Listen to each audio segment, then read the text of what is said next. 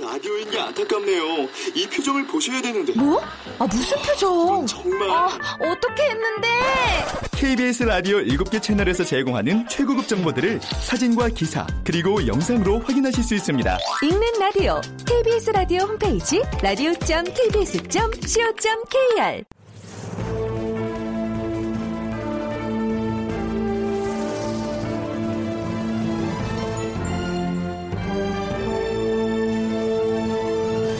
다큐멘터리 역사를 찾아서.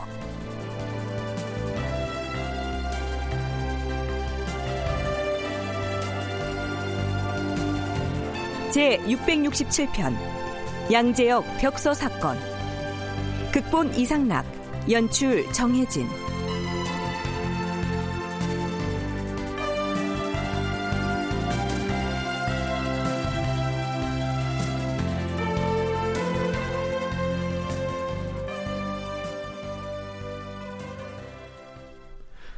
여러분 안녕하십니까? 역사를 찾아서의 김석환입니다. 문정왕 후와 윤원영 등 이른바 소윤의 실세들은 중종 즉위 초에 자신들이 일으킨 을사사화를 일단 유님, 유관, 유인숙 등이 일으킨 반역 사건 이렇게 규정합니다. 그 연장선상에서 이 반역 사건을 탄핵하고 처벌하는 데 도움을 준 사람들에 대해서 위기 상황에서 종묘사직을 지키는 데 공을 세운 사람들이다. 라고 해서 대거 공신으로 책봉하죠. 지난 시간 말미에는 문정왕후의 동생이자 이른바 소윤의 실권자인 윤원영이 사화 발발 당시엔 전면의 모습을 나타내지 않았음에도 불구하고 어떻게 2등 공신이 됐는지 그 과정을 살펴봤습니다. 애당초에 공신 논의를 할 때에는 원종 공신은 책정하지 않기로 했었지요. 아, 참고로 원종 공신은 국가나 왕실의 안정에 공훈이 있는 사람에게 부여하는 정공신 이외에 왕을 수종하여 작은 공을 세운 사람에게 주었던 공신의 칭호이다. 원종 공신의 대부분은 정공신의 자제 및 사위 또는 그 수종자들에게 녹훈되었다. 이런 성격의 공신을 일컫습니다. 그러니까 을사사화에 대한 논공 행상에서 정한 1등, 2등, 3등 공신을 발을 정자의 정공신이라고 한다면 원종 공신은 실질적으로는 공을 세운 바가 없거나 혹은 그 공이 아주 미미한 사람들에게 주는 녹훈, 즉 상이죠. 본래 원종 공신은 으뜸 원자에 따를 종자를 썼는데요.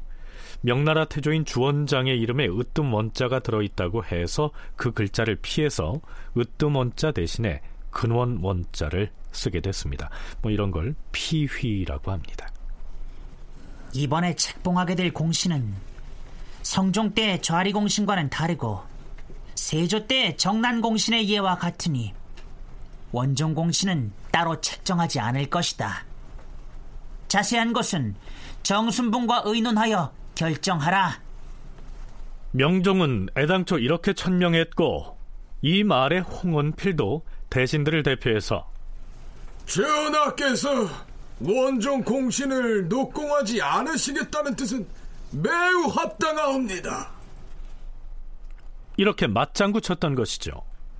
그런데 윤원형을 공신반열로 밀어 올리는 과정에서 1등 공신의 자제들을 원종 공신에 책봉하면서 이 방침이 바뀌게 됩니다. 그런데요, 이렇게 해서 책정된 원종 공신의 수가 지나치게 많았던 것입니다.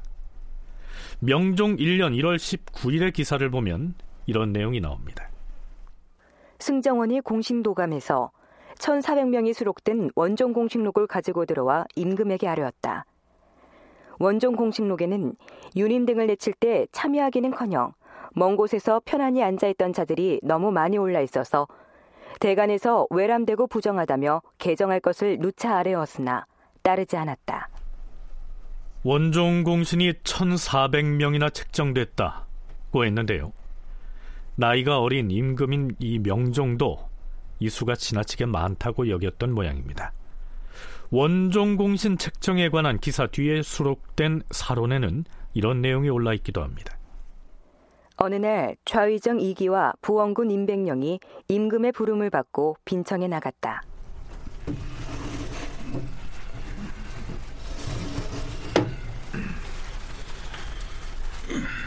부르셨사옵니까, 전하? 그렇다.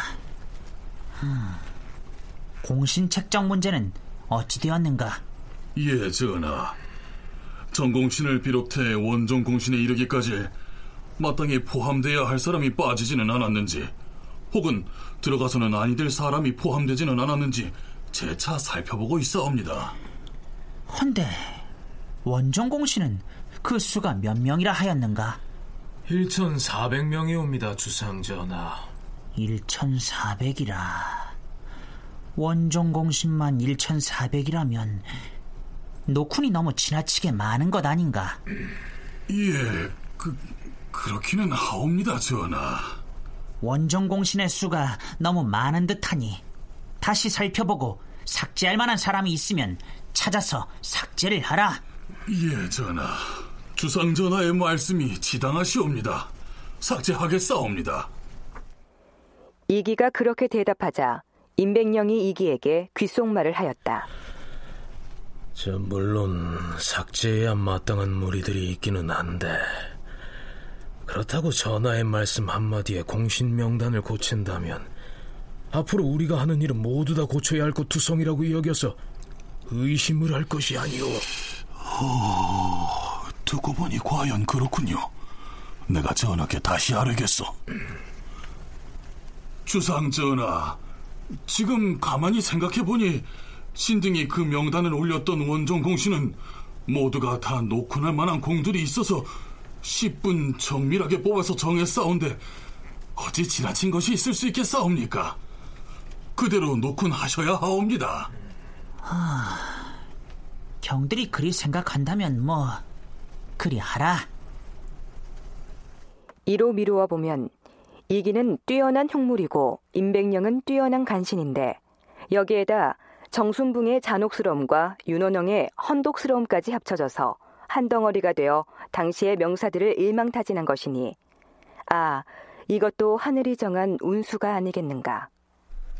바로 이 사관의 논평에 공신 책봉을 주도한 면면들이 드러나 있는데요. 한국학중앙연구원 원창의 선임연구원의 얘기 들어보시겠습니다. 이 당시 공신 책봉할 때 이제 주도적인 역할을 한 사람을 둘 들라면 정순붕 하고 이기입니다. 이 두 사람은 사실 왕이 원종 공신 책봉하지 마라 라고 했는데도 불구하고 바득바득 우겨가지고 1,400명이나 되는 원종 공신을 책봉했을 뿐만 아니라 아까 말씀드린 것처럼 애초에 만들어 놓았던 공, 공신의 순위를 바꾸고 그 정해놓은 공신에서 이름을 빼고 누구는 넣고 빼고 하는 일들을 실질적으로 한 사람이 그 두 사람입니다. 그러니까 결국은 우리가 주도했으니까 어, 우리 세력을 심겠다 하는 의도를 뭐 여지없이 드러냈다고 볼 수 있습니다.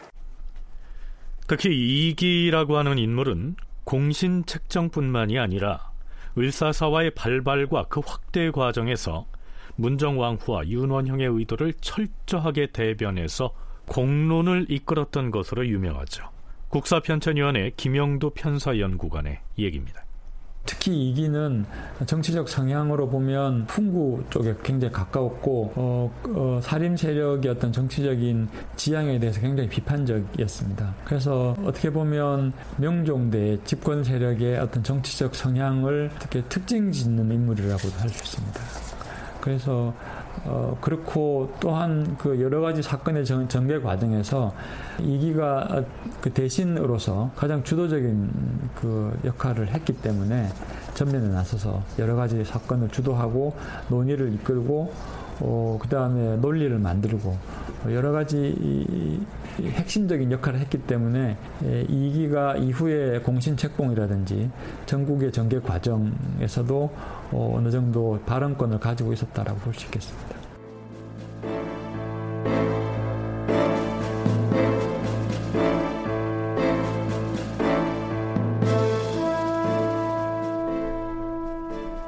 앞서 살펴봤듯이 좌의정 이기와 우의정 정순붕 등이 공신 책정을 주도한 것으로 나타나고는 있습니다. 하지만 사실 그 내막을 들춰보면 역시 문정왕후와 윤원형이 조종하고 있었습니다. 애당초에 원종 공신을 정하지 않겠다고 천명했다가 1400명이나 되는 공신을 추가로 책정하자 대가는 이를 문제 삼고 나섭니다. 그러자 당시 사헌부 대사헌이었던 윤원형이 이렇게 말하죠. 수상 전하, 대간이 재차 논박하는 말을 들으니 매우 옳은 말이옵니다. 신은 본디 사려가 깊지 못하여 이를 요량하는데 매우 어둡사온데 신이 동참하여 논의했던 공신 책정에서도 과연 실수가 작지 않았던 듯하옵니다. 중대한 실수가 있었고 또한 간원의 논박까지 받았으니 신은 대사원의 자리에 더 이상 재직할 수가 없사옵니다. 속히 신을 채직시켜 주시옵소서. 대가는 그 일의 대체를 말한 것이지 어찌 공을 지적하여 책임을 묻는 것이겠는가? 더욱이 원정 공신을 정한 것은 경이 단독으로 한 것이 아니니 개의치 말라. 전하, 조정의 기강을 존중하는 까닭에서이옵니다. 지금 대간의 논기는 물론 흔히 있는 일이기는 하오나 신이 사헌부의 장관으로서 구차하게 자리를 지키고 있기도 어렵사옵니다. 상황이 어려워졌음을 전하께서도 어찌 모르시겠사옵니까? 망설이지 마시고 신을 속히 채직시켜 주시옵소서. 양사의 간관들이 만일 경의 실수를 지적했다면 모르거니와 원정 공신을 정하는 일은 공신도감에서 한 일이 아닌가. 경이 단독으로 한 일이 아닌데 어찌 채직을 시켜달라 하는 것인가. 윤호하지 않는다. 원종 공신을 책정한 일에 대해서 대간이 그 부당함을 간하고 나서자 윤원형이 나서서는 자신이 책임지고 사헌부 장관의 지위를 내놓겠다 이렇게 얘기한 것이죠. 자 이것은 공신 책정에 있어서 윤원형 자신이 영향력을 행사했음을 시인한 걸로 봐도 되지 않을까요?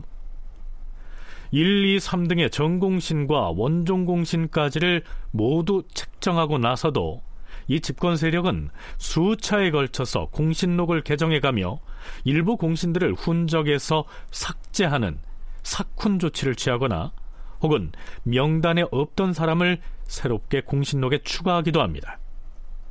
명종 때 훈척 정치 연구의 저자 한춘수는 해당 저서에서 그 배경을 이렇게 설명하고 있습니다.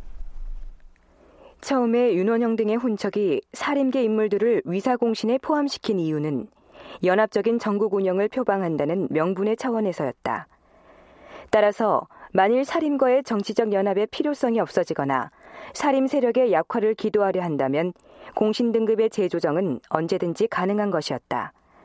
실제 초기의 여러 상황을 거치면서 자신들과 사림계 신료들의 정치적 입장이 다르다는 사실을 확인한 이기 등이 공신의 조정을 시도하였던 것이다.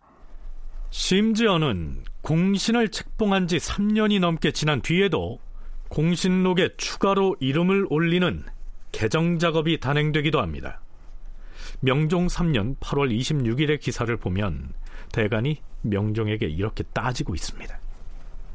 전하, 국가에서 공시를 책봉하면 그 봉작이 부모와 처자에까지 이르고 그 녹봉을 대대손손 받고 있으니 그 은전이 예사로 벼슬을 명하는 예와는 같지 않사옵니다.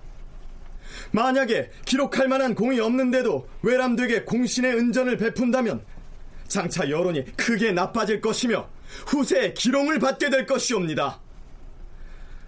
당초 위사공신을 기록할 때에도 아무런 공도 없이 책봉된 자가 있었사옵니다. 최연, 송기수, 송세형, 이윤경 등이 바로 그들이옵니다. 그런 까닭에 지금에 와서도 공신호를 삭탈하기를 청하는 논의가 그치지 않고 있는 것이옵니다. 그렇사옵니다, 전하. 더구나 지금은 공신을 책정한 지 4년 가까이나 지났는데 또다시 황원 등 4명을 공록에 추록하라 명하시니 이는 아니 될 일이옵니다. 황원 등이 참으로 기록할 만한 공이 있었다면 어찌 당초에 기록하지 않고 4년이나 지난 뒤에 기록하라 명하시옵니까? 당초에 공신으로 녹훈하지 않은 것은 주상 전하께서 뜻한 바가 있었기 때문일 것인데 이제 아무런 까닭 없이 추록하라 명하시니 일이 매우 구차스럽사옵니다. 전하께서는 인심이 안정되지 않아서 이렇게 추록하는 것이라고 핑계를 대고 계시지만 가령 인심이 정말로 안정되지 않았다면 그 이유를 딴 데서 찾아야 할 것이지 공실록에 속속 이름을 올려주는 것으로 인심을 진정시킬 수가 있다고 믿으시옵니까? 공이 없는 사람을 공신록에 추록하는 것은 인심을 진정시키는데 도움이 되지 않을 뿐 아니라 공을 좋아하고 염치를 모르는 자들이 모두 때를 틈타 요행을 바라는 마음을 갖게 할 것이옵니다. 황혼 등을 추록하라는 어명을 속히 거두시옵소서. 어명을 거두시옵소서. 공신록에 새로운 공신을 추록하는 일은 예전에도 간혹 있었으며 황혼 등은 기록할 만한 공이 없지 않기 때문에 추록하는 것이니 그리 알라. 사건의 전개 과정에서 어, 초기에 그냥 어, 신문 과정에 참여했다거나 실무를 했다고 해서 공신 책봉을 받은 사람들은 다시 빠져나가거나 등급이 낮아졌고요. 어, 실제 역할을 했지만 배후에 있었던 사람들, 특히 윤원영 같은 사람들은 다시 공신에 들어오고 등급도 높아졌습니다. 전체적으로 봐서 어, 척족 세력이라고 불리는 사람들은 공신에 책봉된 숫자도 늘었고 등급도 올라갔고 살림 세력이라고 불릴 만한 사람들은 공신에서 빠지거나 등급이 낮아졌다라고 볼 수 있습니다. 있습니다. 이 위사공신은 전체적으로 어, 어, 이후에 잘못된 공신이라는 비난을 굉장히 많이 받았고요. 을사사와의 논공 행상으로 책봉된 이른바 위사 공신이 어떤 배경에서 책봉됐는지는 명종 1년 1월 24일에 이기와 정순붕 등이 한 발언에서도 잘 나타나고 있습니다. 전하, 지금 대간이 원종 공신으로 책봉된 사람들의 공운의 유무를 따지고 있사온데 만일 참으로 공운을 논한다면은 그 누가 공운이 있겠사옵니까? 사실 1, 2, 3등으로 책봉된 원공신들도 역시 내세울 만한 공운은 없사옵니다. 그렇사옵니다. 그럼에도 공신으로 책정한 것은 서로 화합하게 해서 인심을 얻기 위함이었던 것이옵니다.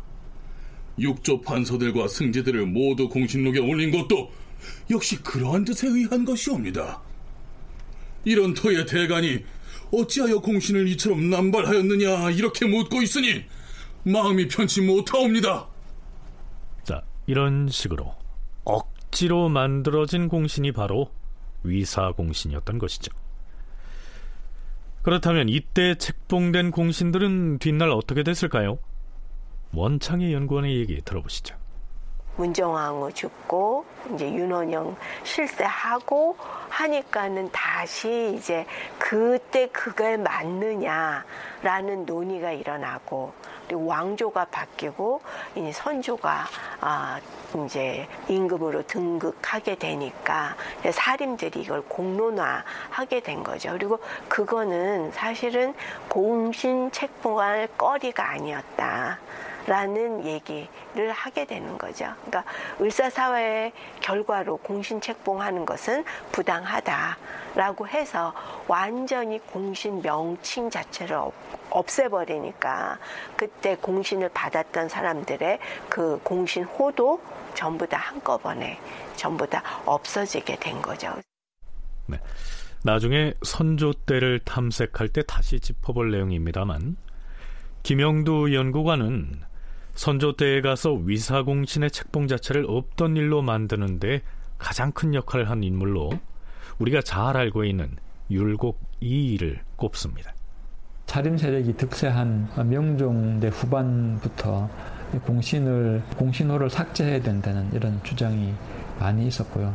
선조가 왕이 된 이후에는 그런 주장이 굉장히 강렬하게 일어났습니다. 특히 율곡 이 이가 이런 논의를 주도한 측면이 있습니다. 율곡은 선조 초에 이 사건을 거의 한 3, 4개월 동안 공신 사쿤을 성사시키기 위해서 이렇게 노력을 했는데요. 그때는 이루어지지 않고 어, 선조 10년에 가서 결국 이 위사 공신은 사쿤됩니다. 그래서 공신호는 그 다 삭제되고 없던 일이 되는데 그거는 뭐 살인 세력이 이 사건을 어떻게 보는가를 가장 분명하게 보여주는 결과라고 볼 수 있겠습니다. 명종 초에 책봉된 위사 공신이 뒷날에 원인 무효가 됐다는 것은 곧 을사사화가 윤임 등이 일으킨 반역 사건이 아니고 윤원형 등 척신 세력의 공작이었음을 선언한 것이나 마찬가지겠죠.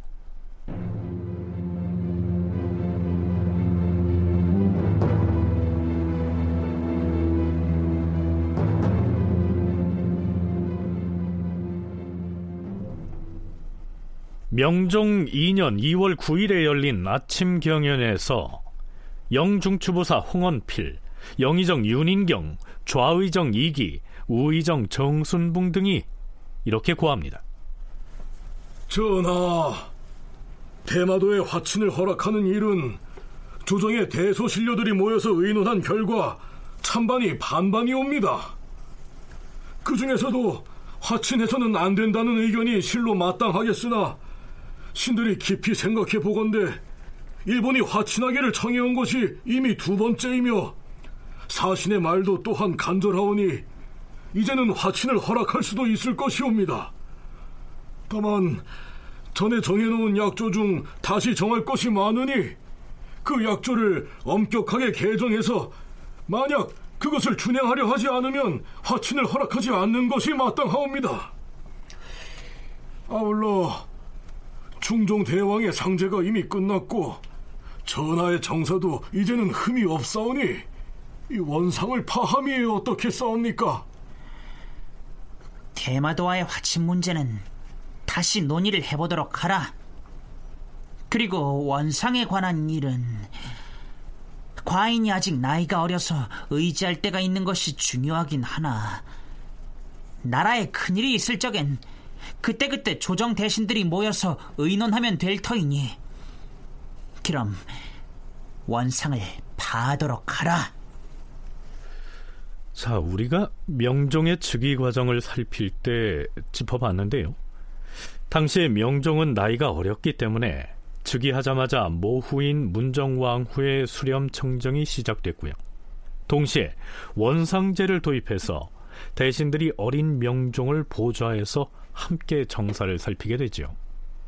그런데 겨우 1년 반 남짓 만에 원상을 혁파한다는 겁니다. 명종이 아직 턱없이 어린 갓 14살인데도 말이죠. 또한 이 원상을 폐하기 위해서는 이 문제를 매우 중요한 의제로 상정해서 의논을 해야 합니다. 그런데 대신들이 대마도의 화친 문제를 고하다가 그 말미에 원상 문제를 부수적으로 슬쩍 덧붙여서 고하고 있고요. 명종 역시 아뭐 그럼 파하라 이렇게 간단하게 대꾸하고 있습니다. 글쎄요. 이 무렵의 원상 제도가 있으나 마나한 유명무실한 상태였기 때문이 아닐까요? 명종과 비슷한 나이에 즉위를 했으면서도 7년간이나 원상제를 운영했던 성종의 경우와는 많이 다르지요. 김영도, 원창의 두 조선사 전공학자의 얘기 차례로 들어보시죠.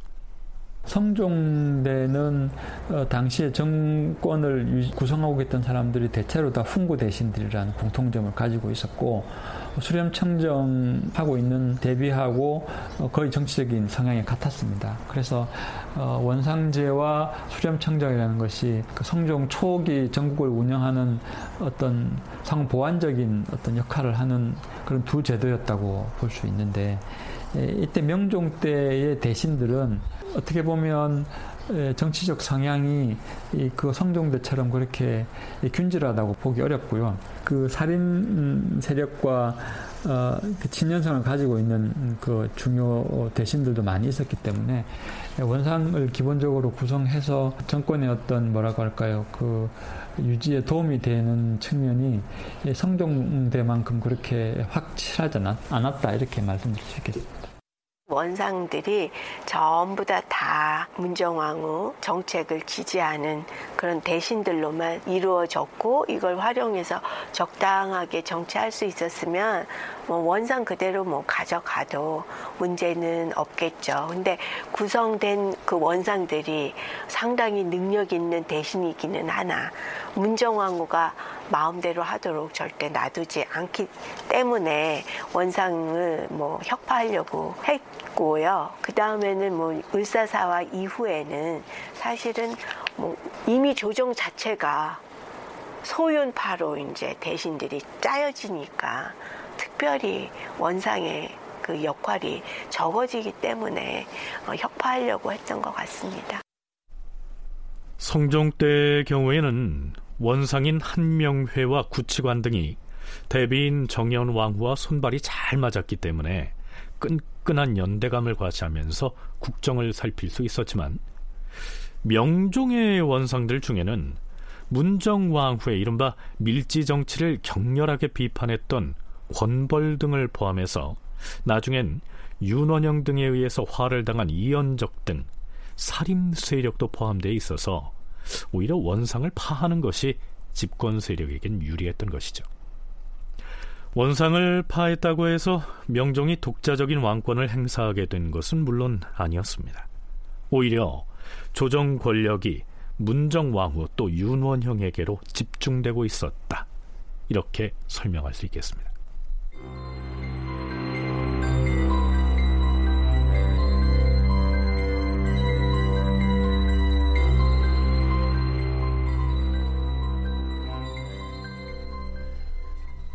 서울에 살고 있는 사람이라면 지하철 양재역을 모르는 사람이 드물 텐데요. 조선시대에도 그 근방에 양재역이 있었습니다. 물론 역참이 설치돼 있었죠. 더불어 그때에는 이 양재역 하면 강남구 역삼동에 있던 마을을 일컫는 이름이기도 했습니다. 어질고 재주 있는 사람이 많이 살던 곳에 역참이 설치됐다. 라고 해서 어질양자의 제주 제자가 마을 이름이 됐다고 하네요. 그 마을을 말죽거리라고도 했고요. 자, 당시 역참은 중앙과 지방에 공문을 전달하거나 관물이나 세공물을 수송하느라고 오고 가는 관리들에게 숙식을 제공했었기 때문에 늘 사람들로 북적거렸습니다. 명종 2년 9월 18일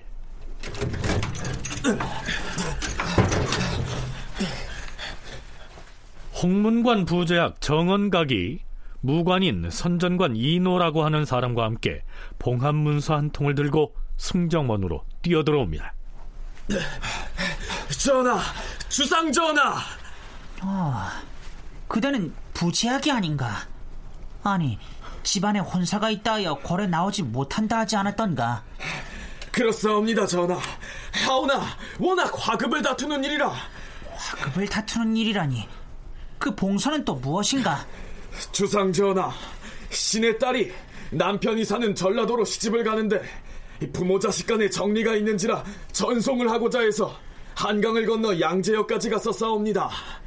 그런데 역참의 벽에 붉은 글씨가 보이기에 가보았더니 그것은 국가에 관계된 중대한 내용으로서 지극히 놀라운 것이었사옵니다. 이에 신들이 가져와서 이렇게 봉하여 아뢰는 것이옵니다. 이는 곧 익명서이므로 믿을 수는 없사옵니다. 하오나 그 내용이 국가에 관계된 중대한 사안인지라 인심이 이와 같다는 것을 알리고자 하여 전하께 아뢰옵니다. 신, 인호도 아뢰옵니다. 시집가는 정은각의 딸은 곧 신의 형의 며느리가 되옵니다. 하여 전송을 하고 둘이 함께 오다가 이것을 보았는데 아주 참담한 내용이었기에 함께 와서 전하께 아뢰는 것이옵니다. 어디 봉서를 가져와 보라. 예, 전하. 음.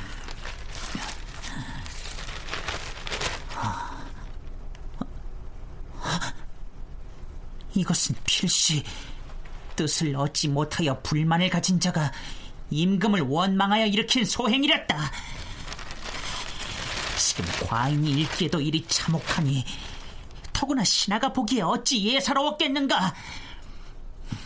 승진은 영부사와 의정부의 삼정선을 당장 소집하라.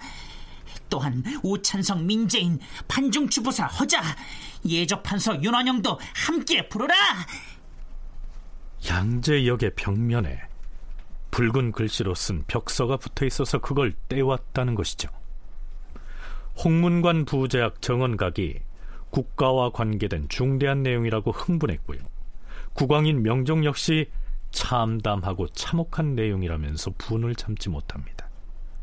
자, 그렇다면 그 벽서에는 대체 뭐라고 쓰여 있었을까요? 그 붉은 벽서의 내용은 이렇습니다. 여주가 위에서 정권을 휘어잡고 간신 이기 등이 아래에서 권세를 농간하고 있으니 장차 나라가 망할 것을 뻔히 알면서도 그저 서서 기다릴 수밖에 없게 되었도다. 이 어찌 한심하지 아니한가. 8월 금음날 여주가 정권을 휘어잡았다 고 했습니다. 여기에서 여주는 여자 군주를 의미하지요. 즉 문정 왕후를 향해서 왕도 아닌 대비 주제의 군주 노릇을 하고 있다. 이렇게 비아냥대고 있는 것이죠. 게다가 이기 등을 간신으로 규정하고 곧 나라가 망할 것이라고 했으니까요. 가히 놀랄만도 했겠습니다. 그 유명한 양재역 벽서 사건이 이렇게 시작되는 겁니다. 그렇다면 여기서 잠깐 을사사화의 발발과 확대 과정에서 모든 것을 문정왕후 또 윤원영 등이 거짓으로 꾸미고 조작했던 것처럼 양재역에 나붙은 이 벽서도 집권 세력이 모종의 빌미를 만들기 위해서 조작해서 붙인 것은 아닐까요? 그 정권 차원에서 조작한 사건이라고 보기는 어려울 것 같고요. 벽서가 아, 누군가에 의해서 붙었다는 것이 발견된 건데, 근데 이 벽서 사건을 벽서를 붙인 사람이라든지 아니면 거기에 뭐 동조해서 어떤 행위를 한 사람을 처벌한 것이 아니라 벽서 사건을 계기로 이전에 그 처벌받았던 사람들 더 가중 처벌한 쪽으로 어, 사건이 진행됐기 때문에 벽서를 붙였다는 그 행위 자체는 하나의 계기에 불과하고 그 당시에 이미 집권 세력은 자신들을 대하는 여론이라든지 사대부의 어떤 어, 그 정치적인 어떤 명분 같은 것이 불리하다라는 음, 뭐 정, 어, 전국에 대한 판단을 하고 있었던 것 같습니다. 그런데 이 사건이 일어나니까 양재역의 벽서 자체는 윤원형 등 집권 세력이 아닌 익명의 누군가가 실제로 몰래 붙였을 것이다. 김영두 연구관의 견해가 이러한데요. 앞에서 이 벽서를 가지고 달려와서 고변한 홍문관 부제학 정원각의 말을 되짚어볼 필요가 있습니다. 그 내용이 국가에 관계된 중대한 사안인지라 인심이 이와 같다는 것을 알리고자 하여 전하께 아뢰옵니다. 인심이 이와 같으니 그것을 국왕에게 알리려고 했다. 이런 발언을 하고 있는데요. 원창의 연구원은 이 벽서가 바로 당시의 민심을 반영하고 있는 것이라고 분석합니다. 벽서 자체는 붙었을 가능성이 있습니다. 이거는 뭐 그거는 항상 안정되지 않고 불안한 시기에 이런 벽서들이 나붙는 거는 뭐 많이 있는 일이고 이 당시에 너무 이제 소륜 계통에서 너무 정치를 마음대로 어, 흔드니까 이런 벽서는 붙을 수 있는데 벽서 누가 썼냐 이거는 찾아낼 수도 없고 뭐 주모자를 찾을 수는 없는 거죠. 근데 벽서가 붙었다라고 하는 것은 그 당시에 그 민심을 흐름을 볼 수 있는 아주 중요한 그 단서가 되는 거잖아요. 이거는 지금 정치를 하고 있는 사람들을 지금 비난하고 있고 좋지 않게 바라다 보고 있다라고 생각하는 거기 때문에 위정자들은 그것에 대해서 평가할 수밖에는 없고 이걸 어떻게 헤쳐나갈 것이냐. 흉흉한 민심을 반영하는 이 벽서 사태를 문정 왕후나 윤원영 등 집권자들은 어떻게 헤쳐나갈까요? 그동안의 잘못을 인정하고 죄 없이 화를 입은 사람들의 억울함을 또 풀어주고 앞으로는 선정을 베풀겠다 이렇게 다짐을 하고요. 글쎄요. 이렇게 됐을까요? 뭐 그랬다면 이 일이 조선 역사에서 양재역 벽서 사건이라고 기록되지도 않았겠죠.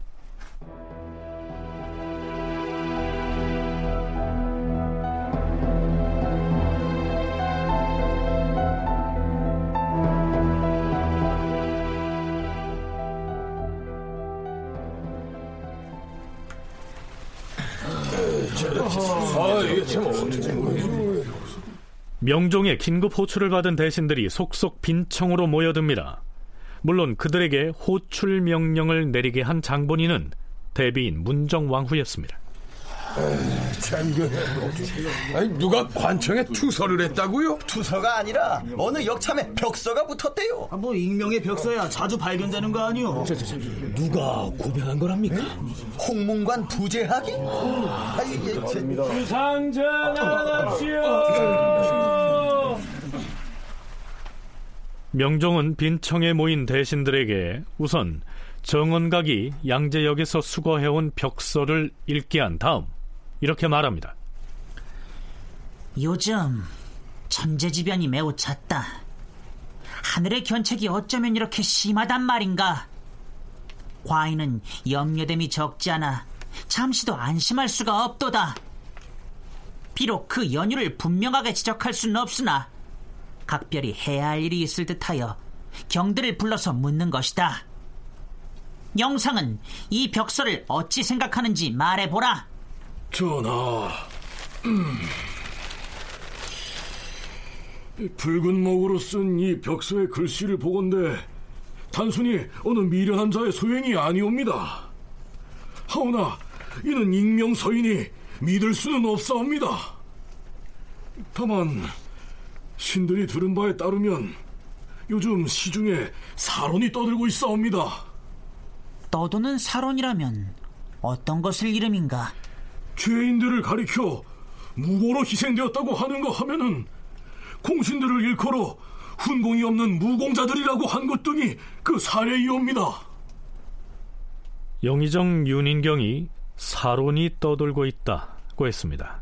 여기에서 사론은 도리에 어긋난 의논이나 주장, 달리 말하면 사학한 이론을 일컫습니다. 윤인경의 얘기 계속 들어보시죠. 이 사론이 어디서 나온 말인지 모르겠사옵니다. 대관과 시종들도 모두 들었으나 이 말들이 나온 출처를 알지 못하옵니다. 신들도 이미 들은 것을 전하께 아뢰고자 하였으나 사론의 출처를 모르기 때문에 아뢰지 못하였던 것이옵니다.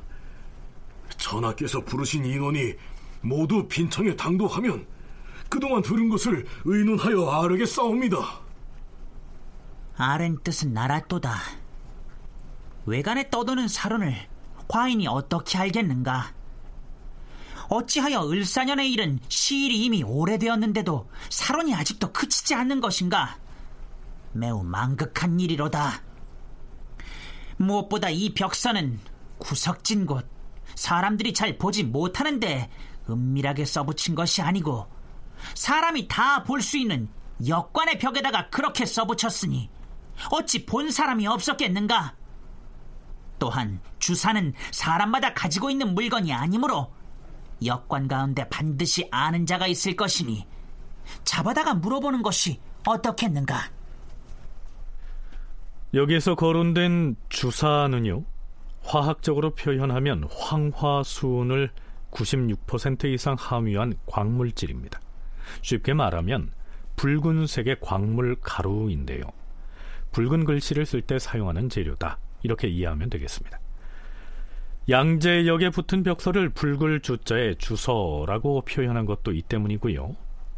그런데요, 명종이 한 말은 주사라고 하는 이 물질은 아무나 쉽게 구할 수 있는 것이 아니기 때문에 양재역의 역관들을 잡아들여서 문초해 보는 게 어떠냐. 이런 취지입니다. 하오나 전하, 역참의 하인들을 직접 잡아오면 반드시 폐단이 있을 것이옵니다. 행인들이 출입할 때에는 여권에 숙직하는 사람이 항상 있어서 비워둘 데가 없으므로 반드시 역관들 중에 아는 자가 있을 것이옵니다. 역참의 잘방으로 하여금 자세히 묻게 하면 적발해낼 수가 있을 것이므로 신들이 이미 찰방을 불러놓아 싸웁니다. 음, 알았느니라. 그렇다면 과연 문제 벽서를 붙인 사람을 찾아낼 수가 있었을까요? 하지만 익명으로 붙인 벽서의 장본인을 찾는 일은 쉽진 않겠죠. 자, 그런데요. 비록 범인을 잡을 수 있는 가능성은 희박했지만 윤원영이나 이기 등은 이 벽서의 건을 결코 무의미한 사건으로 흘려버리지 않습니다. 아직까지 남아있는 반대파를 제거하기 위한 빌미로 이용하게 된다. 이런 얘기죠. 원창의 연구원의 얘기입니다. 이 당시에 이기를 비롯한 이러한 대신들이 아 이거는 그냥 놔둬선 안 되겠다. 근데 누가 썼는지도 모르는데 누구를 처벌할 수 있겠어요. 근데 이미 이런 소소한 사건들에 연루됐던 사람들을 사실은 다시 불러다가 더 심한 형을 주는 선에서 이제 처단을 하는 거죠. 그러면서 이제 그 사회 분위기를 강압적으로 몰고 간다고 할까요?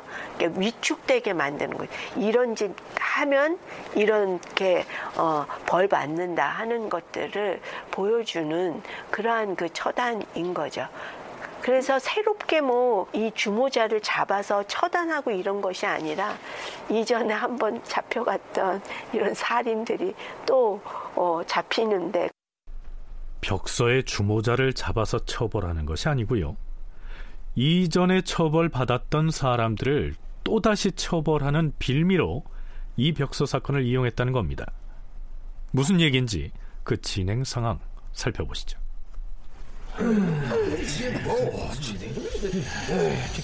맞습니다. 그 벌이 너무 가벼워요. 그렇습니다. 가영을 해야 돼요. 이참에 일망타진합시다. 음, 자자자. 그럼 논의된 내용을 정리해서 전하께 고합시다. 그럽시다. 벽서 사건으로 불려왔다가 모종의 의논을 하고 있는 이 사람들은 윤인경, 이기, 정순붕, 허자, 민재인, 김광준, 그리고 윤원형 등입니다. 이들은 무슨 얘기를 나눴을까요? 양재역에 벽서를 붙인 범인을 색출해낼 묘안을 짜냈을까요? 그들은 자신들이 의논한 내용을 문서로 작성해서 모두가 일일이 서명을 합니다. 그 문서를 봉투에 넣어서 봉한 다음 다시 어전으로 나서지요. 그리고서 명종에게 이렇게 고합니다. 전하, 지금 저희들이 봉함하여 올리는 이 서계는 벽서를 보고서 비로소 작성하여 올리는 것이 아니옵니다. 신들이 이 일을 의논한 지가 이미 여러 날이 되었사옵니다. 경들이 무엇을 의논하였는지 어디 말해보라. 예, 전하. 당초에 역적의 무리에게 죄를 줄 적에 영모에 가담했던 사람을 파직도 시키고 외방에 부처도 시켜서 모두 가벼운 쪽으로 처벌을 하였지 법대로 엄격하게 처결하지 않았사옵니다. 그래서 시중에 사론이 퍼져서 떠도는 것이옵니다. 그렇사옵니다. 이미 조정 안팎에는 공신이라는 사람들이 대체 무슨 공을 세웠느냐 이런 말까지 떠돌고 있사옵니다. 이렇게 사론이 그치지 않고 있는 것이 무엇 때문이겠사옵니까? 이것은 바로 화근이 되는 사람들이 아직 살아있기 때문이옵니다. 신들이 함께 의논하여 아뢰는 것이오니 전하께서는 즉시 죄를 정하시고 그것을 교서에 자세히 기록하여 중요에 선포하시옵소서. 예를 들어서 생환 허충길이 성균관 유생들에게 말하기를 이 덕응은 곤장을 참을 수가 없어서 거짓으로 자복하여 극형에 처해진 것이니 그가 자복한 말들이 어찌 사실이겠는가 허위이다 라고 하였으니 우선 허충길부터 잡아다 주문하게 하시옵소서 당초에 죄인들의 간사한 정상은 의심할 여지 없이 환하게 드러났으나 죄를 정할 때 그 괴수만 처벌하고 추종자들은 다스리지 아니한 것은 허물을 뉘우치고 스스로 새로운 사람이 되어서 한 마음으로 나라를 위해 주기를 바랐던 것이다. 그래서 차마 엄중한 율로서 죄 주지 아니하고 모두 가벼운 쪽으로 다스리게 했던 것인데 사론이 지금까지 그치지 않는 것은 엄하게 다스리지 않아서 그러한 것이다. 아랜대로 처결하라. 다만 이완은 지금 먼 곳에 귀양가 있고 그저 숨만 붙어 있는 형편이니 이미 정한 죄를 다시 고칠 것은 없다. 생원 허충길의 일은 아랜대로 하라. 여기에서 명종이 그대로 두라고 말한 이 완은 중종의 아들인 봉성군입니다. 윤원형 등이 윤임 등의 반역 사건을 조작할 때 함께 연루됐던 계림군 이윤은 도망쳤다가 잡혀와서 군기시 앞에서 처형됐고요. 봉성군에게는 유배형이 내려졌던 것인데 이제는 그를 죽이라고 주청하고 있는 것이죠. 그렇다면 윤인경, 이기, 정순봉, 허자, 민재인, 김광준, 윤원영 등이 이 의논에서 명종에게 올린 봉합 문서에는 어떤 내용이 들어 있었을까요? 소개하자면 이렇습니다. 봉성군 이완, 송인수, 그리고 이약빙은 일주에 처하시옵소서. 이연덕과 정자는 극변에 안치하고 노수신, 정황, 유희춘, 김난상은 납도에 안치하고 권응정, 권응창, 정유침, 이천계, 권물, 이담, 이명수, 한주, 안경호 등은 원방에 부처하고 권벌, 송희규, 백인걸, 이연침, 민기문, 황박, 이진, 이홍남, 김진종, 윤강원, 조박, 안세형, 윤충원, 안함 등은 귀양 보내시옵소서. 자, 봉합 문서에 적힌 이름들을 일일이 거명하기도 숨이 찰 지경입니다. 아니, 양재역에 나붙은 익명의 벽서 한 장을 계기로 모인 사람들이 벽서와는 아무런 관련도 없는 사람들에게 죄를 들씌우고는 이미 형을 받은 사람들에게 형을 추가해서 중벌을 가하겠다고 국왕에게 건의문을 올리고 있습니다. 좀 억지스럽지 않습니까? 왜 이렇게 무리하고 있는 것일까요? 울사사화라는 것이 소윤 계통에서 대윤을 치기 위해서 뭐 만들어낸 사건이잖아요.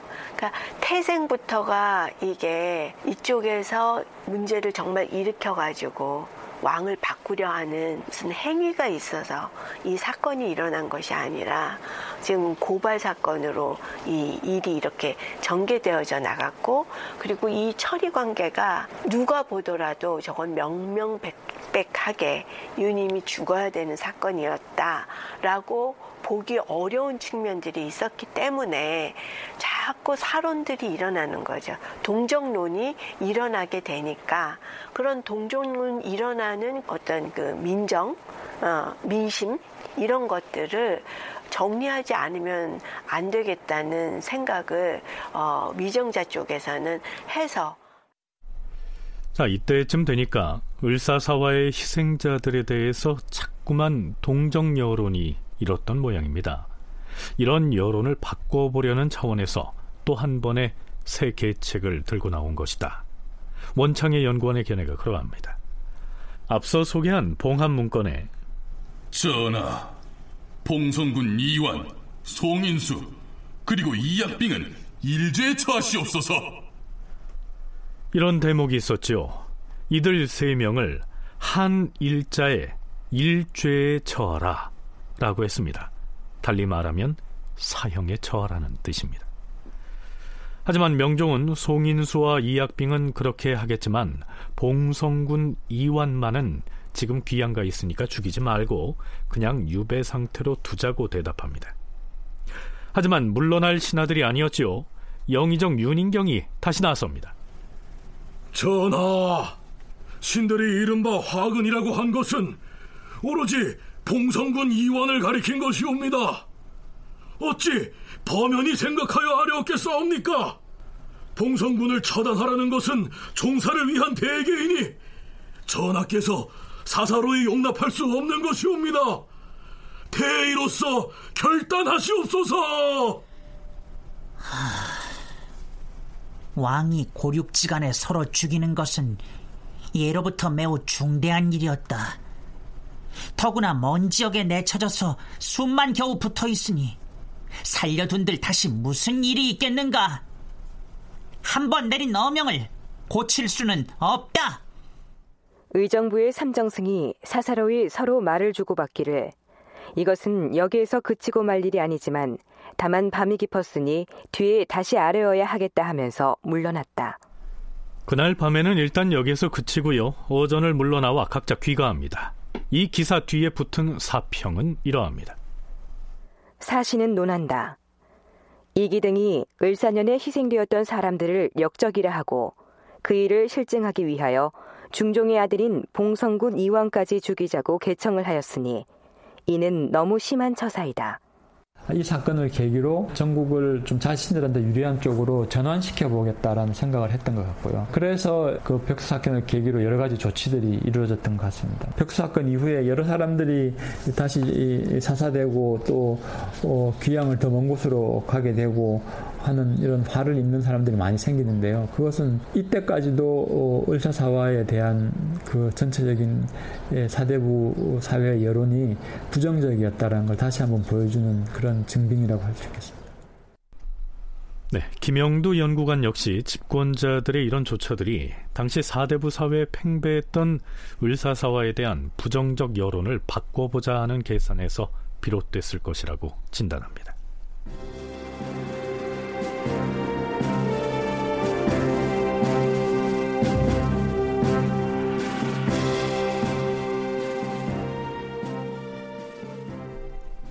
다음 날인 9월 19일 아침 경연에서 문제 양재역 벽서 사건을 가지고 와서 고변했던 홍문관 부제학 정원각이 먼저 입을 엽니다. 전하, 신이 양재역에 이르러서 벽에 써붙인 붉은 글씨를 보았사온데 국가와 관계된 내용이었으므로 지극히 놀랐사옵니다. 신하로서 보고서 아뢰지 않을 수가 없어서 감히 아뢰었사옵니다. 허나 이는 다만 익명서임으로 믿을 수가 없으며 또한 추문할 수도 없는 것이옵니다. 그러나 전하께서 인심이 이처럼 안정되지 못하고 있다는 사실을 알아야 하고 또한 진정시켜야 하겠기에 감히 아랜 것이옵니다. 근래 사론이 떠도는 것을 재상을 비롯하여 아랫사람들까지 다 알고 있으면서도 감히 아뢰지 아니한 것은 말의 출처를 알지 못하였기 때문이었사옵니다. 전하께서 당초에 죄를 결정하실 때에 괴수에게만 죄를 주고 그 괴수를 추종한 자는 엄히 다스리지 않고 덕을 베풀어 무마하였사온데 그럼에도 인심이 안정되지 못함이 이러하니 이제는 반드시 인심을 진정시켜야 할 것이옵니다.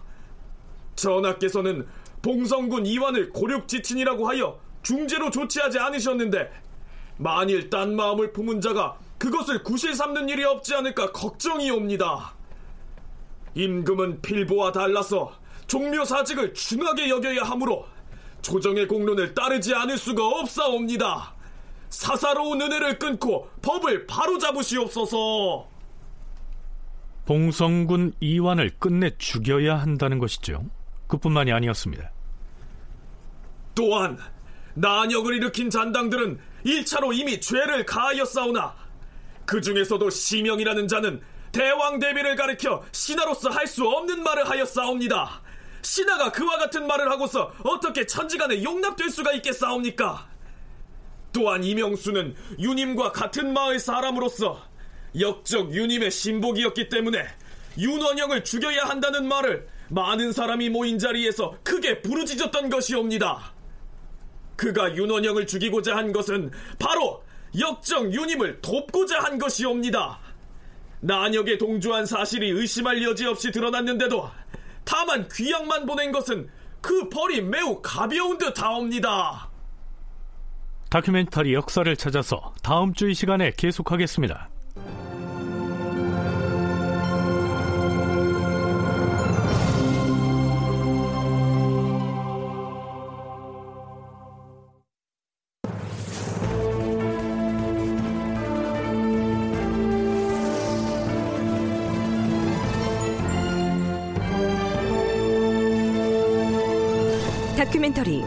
역사를 찾아서 제 667편 양재역 벽서 사건 이상락 극본 정혜진 연출로 보내드렸습니다.